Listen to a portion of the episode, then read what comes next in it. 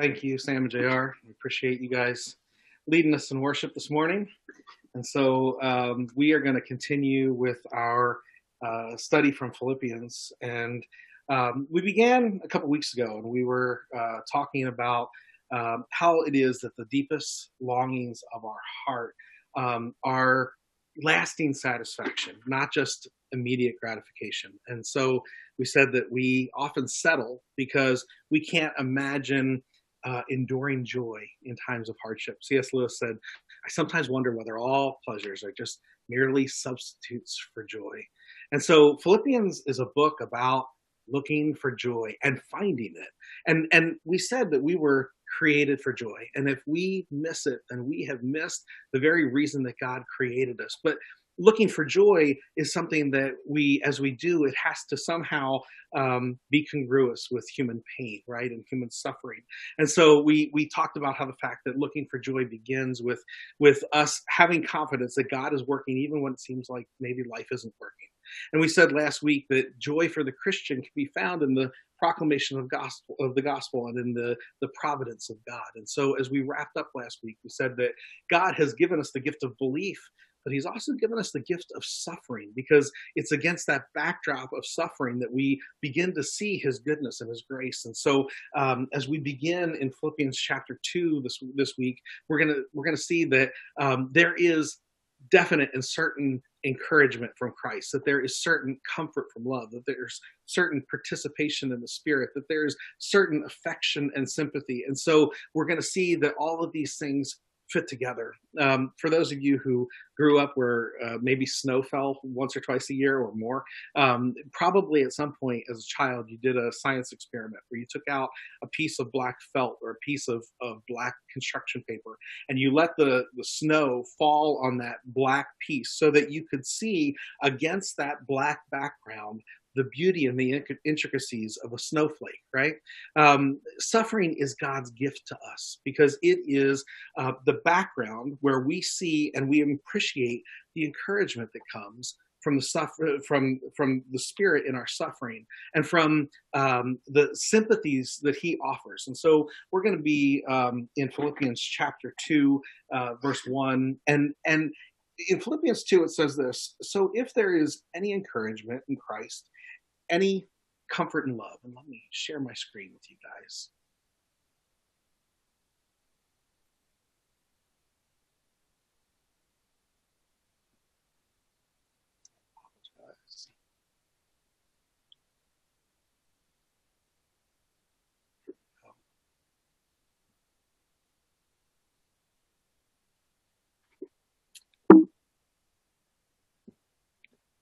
So, um, if there's any encouragement in Christ, any comfort from love, any participation in the Spirit, any affection and sympathy, complete my joy by being of the same mind, having the same love, being in full accord and of one mind. This is um, a little bit of an unexpected turn because Paul has been talking about us looking for joy and finding it, and and here he he says, um, "Hey, since you have the means for joy and suffering, now make my joy complete, not go and, and find whatever measure of comfort you can. Um, we get the idea that our joy stems not only from the proclamation of, gospel, of the gospel and the providence of God, but it also comes from uh, us participating with other Christians and specifically uh, those who lead us a few years ago, um, I sat down for lunch with a friend who wanted to hear about uh, our church planting experience. And this was a guy who was thinking about planting a church, and he just wanted to go in with his eyes wide open. And he wanted to know the good things, and he wanted to know the bad things. And he was asking a lot of questions about how we got started and and uh, some of the bad things that happened as we planted our first church in Los Angeles. And so, um, as as I was talking to him. He was like, "Hey, give it to me straight. I want the, you know, like what are the hardest things and all that and how did you get started? How do you know god was calling you? And so i, I talked about how god had begun a movement in our hearts to and had begun to prepare us to, to plant in los angeles. And how when we finally felt confident that this was what god was doing and it wasn't just something that we were like imagining it had been a year of god putting this burning in our heart um, that we went to our community group and we began to share it with them. And we said here's what we think that god is doing. And i remember uh, one lady in our group who we love, and and she's not a confrontational person at all. And so it was kind of a surprising question when when Laura said, "So what happens if you move to Los Angeles and nobody gets saved and nobody's lives are changed and you don't gather a core group and then you run out of money and in five years you have to come back home?" And I remember Tanya and I smiling at each other and just saying, "Well, then we we know we were obedient to what God was calling us to do."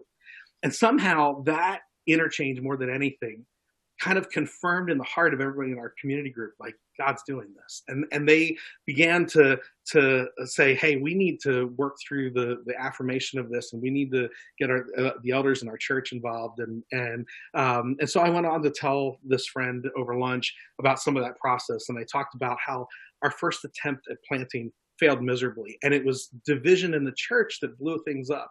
And then we had to start all over again from scratch. And and then I talked about the challenges of growing a church in an area that is is mostly hostile um, towards the gospel and is very transient. It just turns over like 25% per year out of the west side of LA, move away.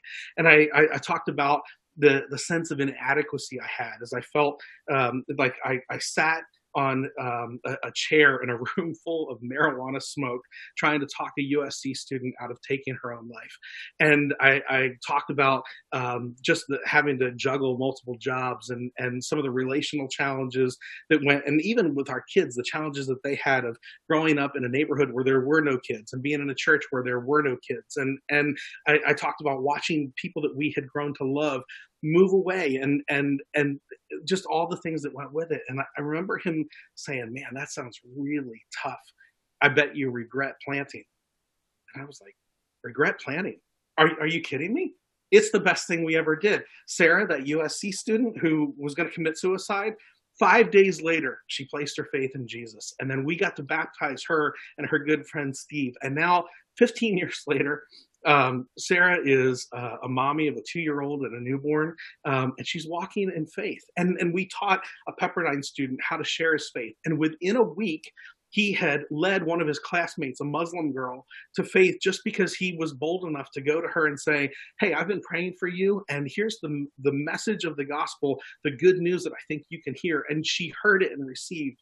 Um, God used uh, our studies together to, to prompt Tanya and I, well, specifically me, to finally yield to God in having a baby. And then when we shared that publicly, Zach and Joni said, You know what? We're living in the same unbelief Tim and Tanya did. We're going to like lay that aside and have a baby. And and now they have four. And uh, and we watched god do amazing miracles in our church. We watched um, and and we began to expect that when we prayed for unbelievable things god would show up and do them. We there was two guys in our church who um, for a full year they just wrestled with the difference between organized religion and true faith in jesus. And after a full year both of them within 10 days of each other came to faith and we got to celebrate that baptism. And and i just i shared with this guy with tears in my eyes that that i felt very much like um, when when John in his third letter said, "I have no greater uh, joy than to watch my children walk in truth.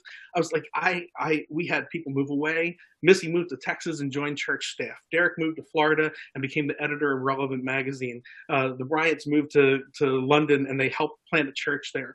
And and uh, all these people that we connected with, there was no greater joy than watching them walk in truth as Paul is writing to the Philippians, he is writing to a group of people that he has invested heavily in, that he loves, that he watches, and he says, Man, I you have made my joy grow. Now make my joy complete. And in asking for this, he's not asking, um, I want something from you, or I want you to do something for me. He's saying, I want you to complete my joy in, in the way that you are unified as a church and the way that you are humble in the church. And so he begins in in Philippians chapter 2 verse 1 and he says so or some of your bibles might say therefore.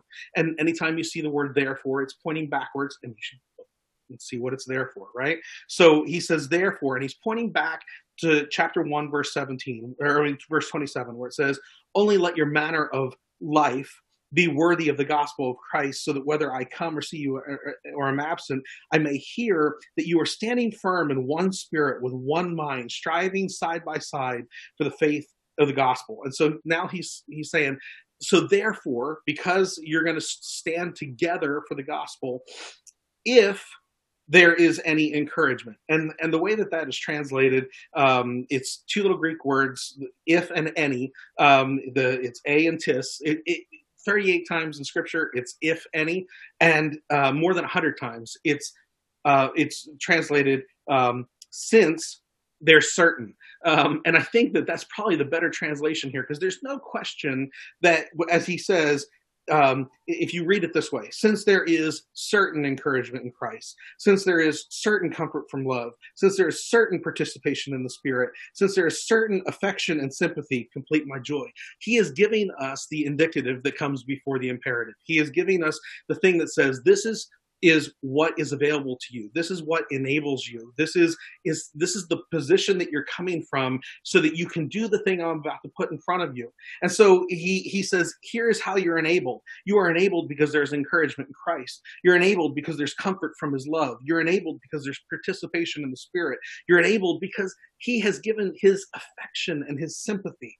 And and so he says um, uh, having the same love, being in full accord of one mind, um, that, that we are to um, uh, complete his joy by being of the same mind, of the same mindset, um, thinking the same way. And so as, as he begins, he says, look, it, you're going to complete my joy by being unified in the church. And, and you're going to be unified by the way that you think. He says, um, uh, having the same love, being in full accord and of one mind. That is, having the same mindset, having the same love or heart, having the same spirit, the, the same psyche, um, having the same mindset. Be, you're unified in the way that you think, and you're unified in the way that you act. He says, Do nothing from selfish ambition or conceit, but in humility count others more significant than yourselves. Let each of you look not only on his own interests, but also on the interests of others. So you are going to be unified in the way that you act, not doing anything out of rivalry, humbly counting others more significant than yourselves, not looking just at your own interests, but at the interest of others.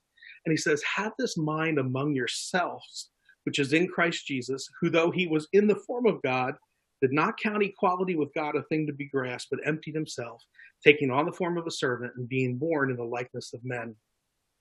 Paul understands, as he says, do nothing from selfish ambition um, or conceit, uh, or but in humility count others more significant. He understands that the, the the church of Philippi is a church that really struggles with conflict resolution. When we get to chapter four, there's going to be these two women who are both in ministry, and Paul looks at both of them and says, "These are good people, and they are are good in ministry roles, but they can't get along." And so the church of Philippi has done nothing to resolve it. And, and so Paul is saying, hey, you got to get this thing sorted out. And so he knows that nothing is going to rob their joy more than division. And, and so he wants them to participate in, in his joy and in the joy of other Christians. And to do that, they're going to have to be unified in the body of Christ. Satan wants to divide us. Satan knows that that uh, divided we cannot stand, and so Revelation calls him the accuser of the brethren, and that is he stands before God and he accuses us and says, "Hey, look what Tim Wagner just did. That guy calls himself a Christian." But he also stands next to us and whispers in our ear and says, "Hey, Kirby Bradford, can can you see what Tim Wagner just did? Can you really work with that guy? Right? I mean, so so he is the accuser before before God, and he's the accuser like to us of each other, and and it it works itself out in ways that that sometimes we fail to see. A few years ago, uh, a buddy of mine was planting in Hollywood, and as he planted, his church grew really fast. He he had a handful of people that said, "We're going to move in. We're going to uh, be part of the community. We're we're going to reach an area that is is lost." And and we're going to do everything we can to to kind of you know put all of our effort here. And so this group of about 25 people moved in from the suburbs into hollywood and they began this church. And in just a matter of months it went from those 25 people to over 200 people.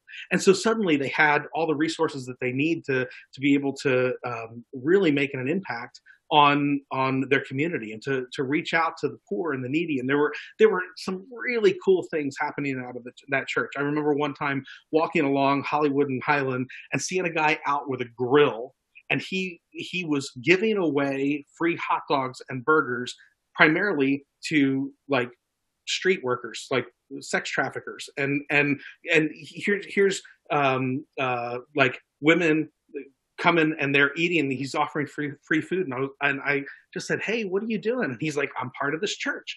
And uh, we want to serve uh, the least of these. And he's like women stuck in the sex industry uh, often like they don't get decent nutrition and whatever. They're they're sometimes strung out on drugs. And we're we're here to offer them the love of Jesus and to be able to talk to them while they eat a hot dog about what it is that God could do in their heart. And I just remember being amazed by that and thinking this is astonishing that this this church grew so fast and they're doing these cool things. Well, within a short amount of time, that group of 25 people began to murmur and they began to say, you know, um, we, there's so many people now that our leader isn't spending enough time with us and he's uh, investing in all these other people and we're just going to pick up and go. And those core 25 people left. And there's Chris stranded with a, a church of 175 people, either brand new to the faith or not in the faith. And, and you have to ask, like, did that bring him joy? I, I don't think so. And this is why Paul says, if you want my joy to be complete, then you have to be unified in the church.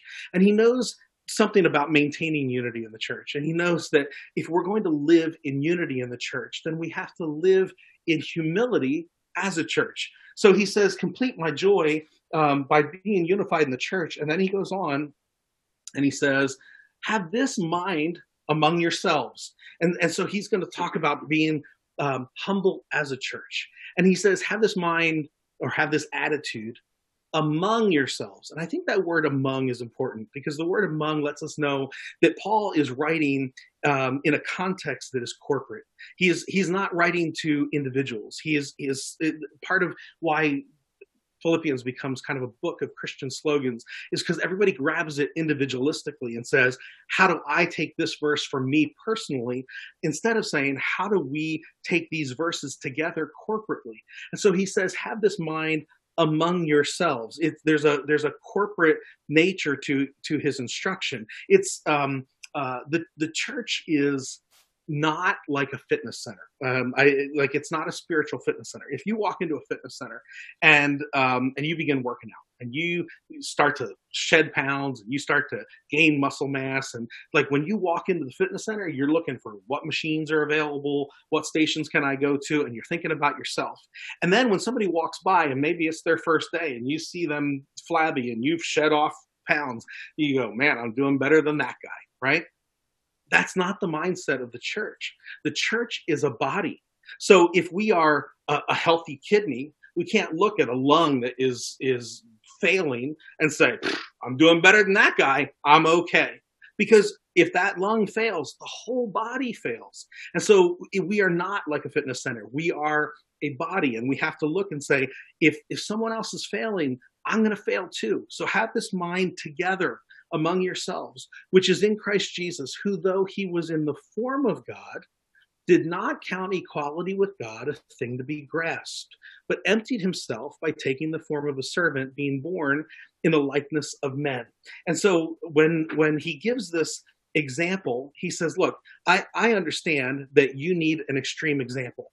And and so he goes to the example of Christ, and he's not doing a study in Christology. He, this is not, we're going to work on the doctrine of Christ here. He's saying you need a perfect role model if you're going to be humble in the church. And so he says Christ was an example in his nature. He says, um, he thought, though he was in the form of God, he did not count equality with God a thing to be grasped. That is, um, he looked like God. He was in form like God. And yet, he did not think equality, that is the title, the title of Yahweh, I am, the title that God is God the Father reserves for himself. He didn't do what Satan did, which is Satan said, I'm going to have that title. I'm going to take it from him. Jesus, even though he was exactly like God in the form, like he was in by his nature like God, he said, I am not going to try to take God's title.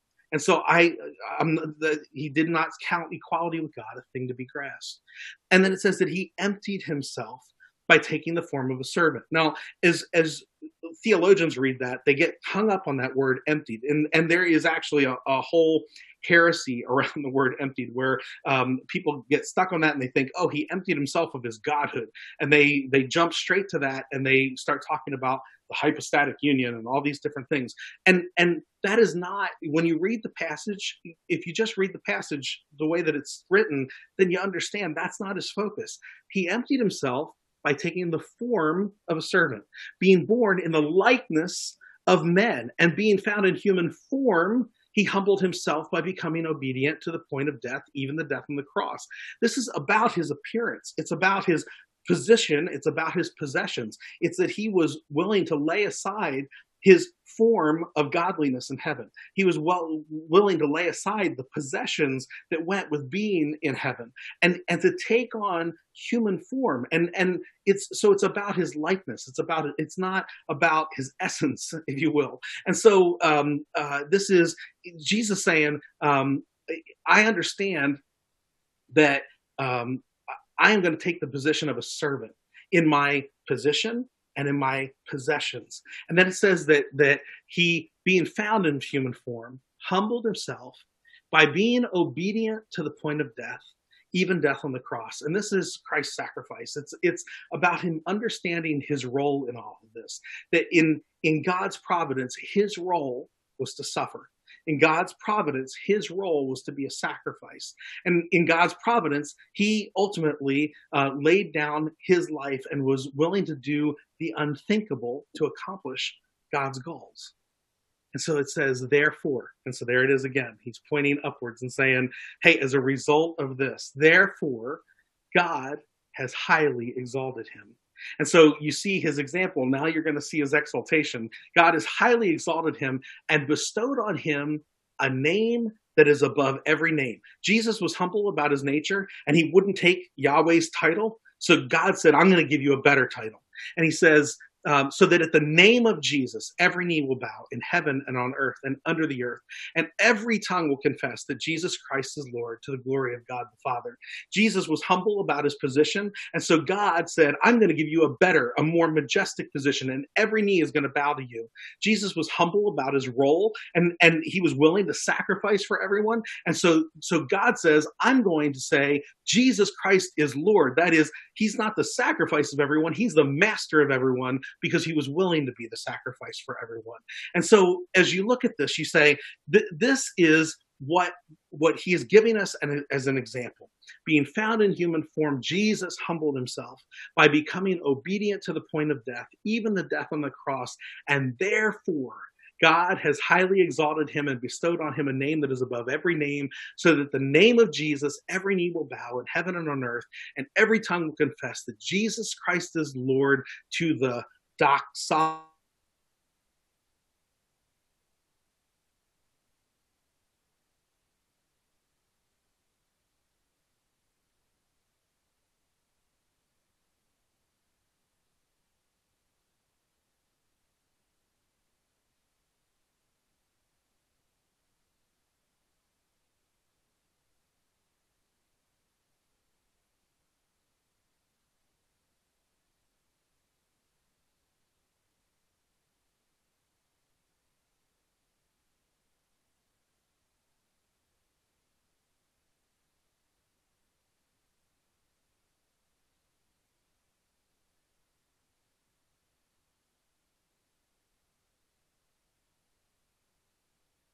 So I apologize if I've lost you for a little bit. I was preaching to myself apparently.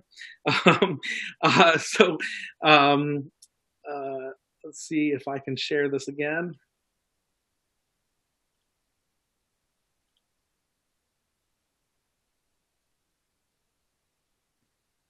All right. So I'm not exactly sure where I dropped out and where it picked up. It just beeped at me when uh, when I came back in.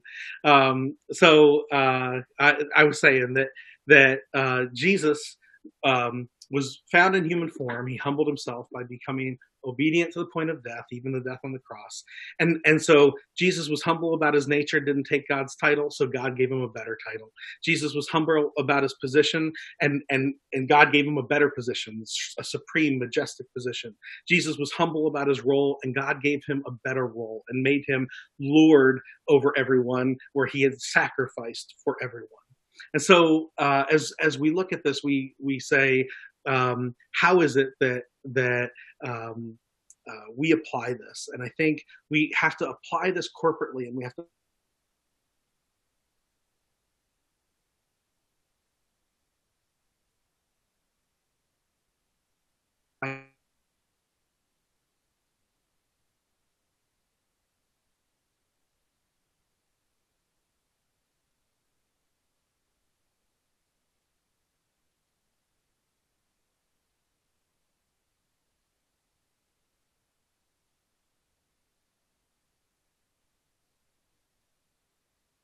and he had uh, Jennifer Knapp on, and Jennifer Knapp was a Christian recording artist that it had come out that there was um, some uh, sexual sin and some things that she was involved in, and so there was a pastor that came on Larry King to to confront. Um, uh, to, to, confront Jennifer Knapp, and I remember being sad about her defensiveness, but um, uh, hearing her say to uh, uh, to this pastor, "Hey, I have Christian friends and I have a church and there are church elders that are involved in my life. And you aren't any of those things to me. Um, so I think you're confronting me on television, um, let alone, um, you know, like confronting me at all because I don't know you. I, I think um, our position in Christ's righteousness is something that should not be abused. Um, are, are, there are there people that we confront in love? Um, and and you know, if a man is overtaken in a fault, you who are spiritual restore such a one. Absolutely, we do that, but we do that within our own church, and we don't abuse um, our position to go after people who are outside of our body. When it comes to uh, our possessions, um, we're to be humble in what we possess, which means that we are willing to lay it aside for the good of others. This has been something, it has been a real joy to watch our church do this well. Um, to watch as people have humbly laid aside what they have to help other people. Um, just this week, Kirby sent me a text and he said, Hey, I want you to know $3,300 has come in this week for for the benevolence fund for people who want to help people who are out of work who are are struggling who are wrestling to pay their bills. And and i i, I it was a, it was this amazing i wanted to cry. I was just like lord this is astonishing what you're doing. It's it's our people doing what it is that you have called us to do, which is to live in humility about our positions and our possessions. And so um, uh, I, I, think together we need to be then humble about our role. With Jesus, um, he was humble about his role and he was sacrificial. But I think that when this, is the part where um, uh, it, it, the division and those kinds of things happen is if we're not humble about our role, division can sneak in and we think I'm more important than that person. Um, really, our sinful choices come from not being humble about our role. When we choose sin, we're saying, I'm the master and Jesus serves my purposes. I'm an island and nobody is affected by what I do. And humility says the opposite of that. Humility says, I deserve nothing and Jesus gave me everything. I lay down my desires and and and it's because Jesus deserves everything and I deserve nothing. And ironically, when we do that, then then it says that that God gives us everything and holds back nothing. That is is the paradox of dying to live. It's is as we lay things down and we say He's the King, He gives things back and and says, "Here, use these for my purposes." And so um, uh, God has exalted uh, uh um, Jesus, and and God, the Scripture says, if, if we are humble, He will exalt us. First Peter says, "All of you." Clothe yourselves with humility towards another um, because god opposes the proud but gives grace to the humble james 4 says humble yourself in the sight of the lord and he will lift you up i think um, one of the places this plays out is some of us have uh, hopes or expectations or goals or dreams for our church and that's all really good like we would love to see some things change. Like we would love to be worshiping together. We would love uh, for our church to be larger and have more influence. We would love for our church to have a permanent meeting place. And all of those things are great things. But all of those things can be destructive things if they become the means or the measure that we base our success on, or we base our our our, our spiritual um, I don't know our spiritual wins on. Right? Um, I, I think what we want is for Mercy Chapel never to be a place where we measure our success by nickels and noses, by how much money comes in, how many people sit in, in chairs, how many people show up on a Zoom call, right? Um, we want to measure our success, our success by our ability to be and to make disciples because that's what it's all about. And if God gives us the ability to grow and be more influential, to God be the glory. And if God does not, to God be the glory. And if He gives us a permanent place, to God be the glory. And if He doesn't, to God be the glory. At the end of the day, it's about His glory and it's about the good of the people that He is drawing to Himself. And so we want to lean into whatever He's doing, and we are going to say um, uh, we are submitting our role, we're submitting our wants, we're submitting our desires, and we're willing to sacrifice whatever He's calling us to sacrifice, so that at the end of the day, He might be exalted.